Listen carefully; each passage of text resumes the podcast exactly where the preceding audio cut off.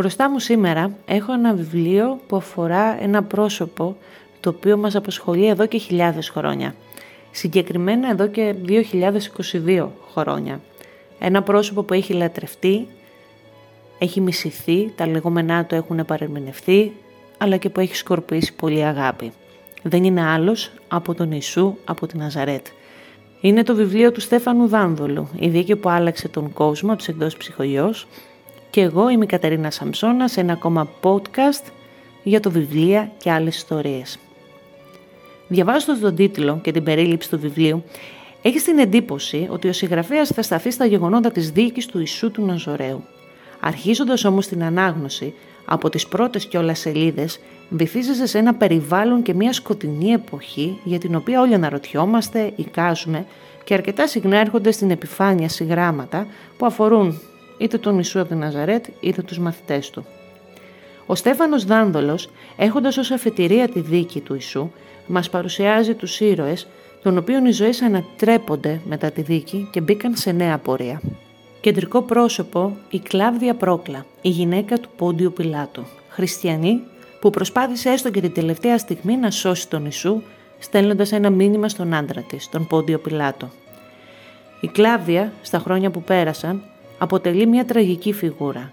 Ταλανίζεται από τρομακτικές απώλειες, την ενοχή ότι δεν μπόρεσε τελικά να σώσει τον Ιησού και την προσπάθειά της να κρατήσει όρθιο τον άντρα της Πόντιο Πιλάτο.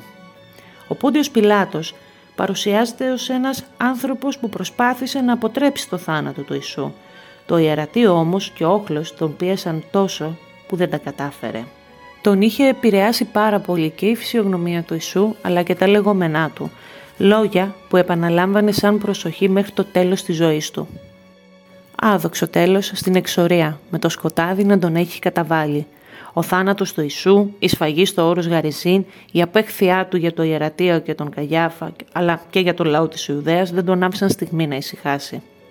Ένα άλλο τραγικό πρόσωπο στην ιστορία είναι η Ραχήλ, η υπερέτρια της Κλάβιας Πρόκλα που στην ουσία έχει γίνει η αδερφή της.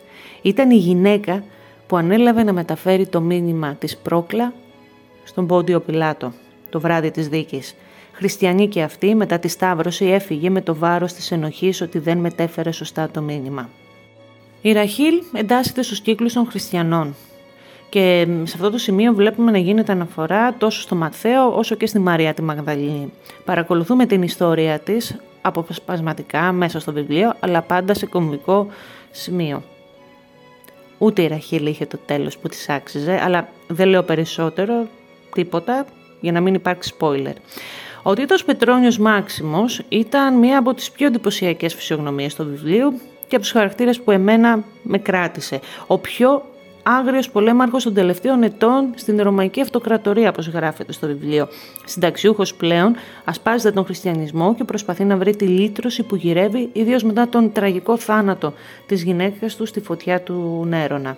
Όλοι αυτοί οι ήρωες κάποια στιγμή συναντιούνται, είτε νοερά είτε στην πραγματικότητα. Κοινή τους αφετηρία, ο Ιησούς Αναζωραίος και κυρίως οι διδαχές του, η αγάπη προς τον συνάνθρωπο. Όταν οι βασικοί ήρωες συναντιούνται στην Όστια, το κακό παραμονεύει και το κακό δεν είναι άλλο από τις διώξεις των χριστιανών από τον Βεσπασιανό. Στο βιβλίο του Στέφανου Δάνδολου, τα ιστορικά θεολογικά στοιχεία αναμειγνύονται αριστοτεχνικά με τη μυθοπλασία, καταλήγοντας σε ένα μυθιστόρημα που έχουμε άρτια δομή των χαρακτήρων, υπαρκτών και μη. Το εντυπωσιακό για μένα και το οποίο ήταν απόσπασμα το οποίο το διάβαζα και το ξαναδιάβαζα όπου το έβλεπα μέσα στο βιβλίο, είναι η ανάλυση των νομικών κενών και παρατυπιών της δίκης του Ιησού από την Ναζαρέτ.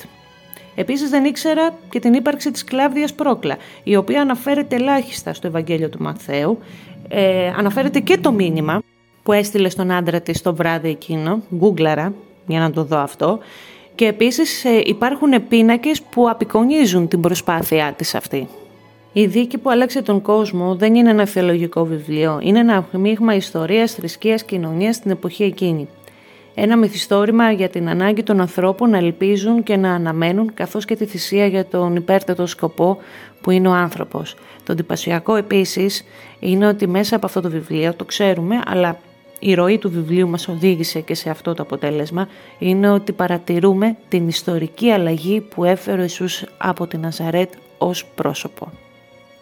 Αυτά ήταν από μένα για σήμερα. Στέφανος Δάνδολος, η δίκη που άλλαξε τον κόσμο από τις εκδότες ψυχογιός. Νομίζω ότι μετά την ιστορία χωρίς όνομα του προηγούμενου βιβλίου του, η δίκη που άλλαξε τον κόσμο τον εντάσσει πλέον σε άλλη κατηγορία ανώτερη. Καλή συνέχεια.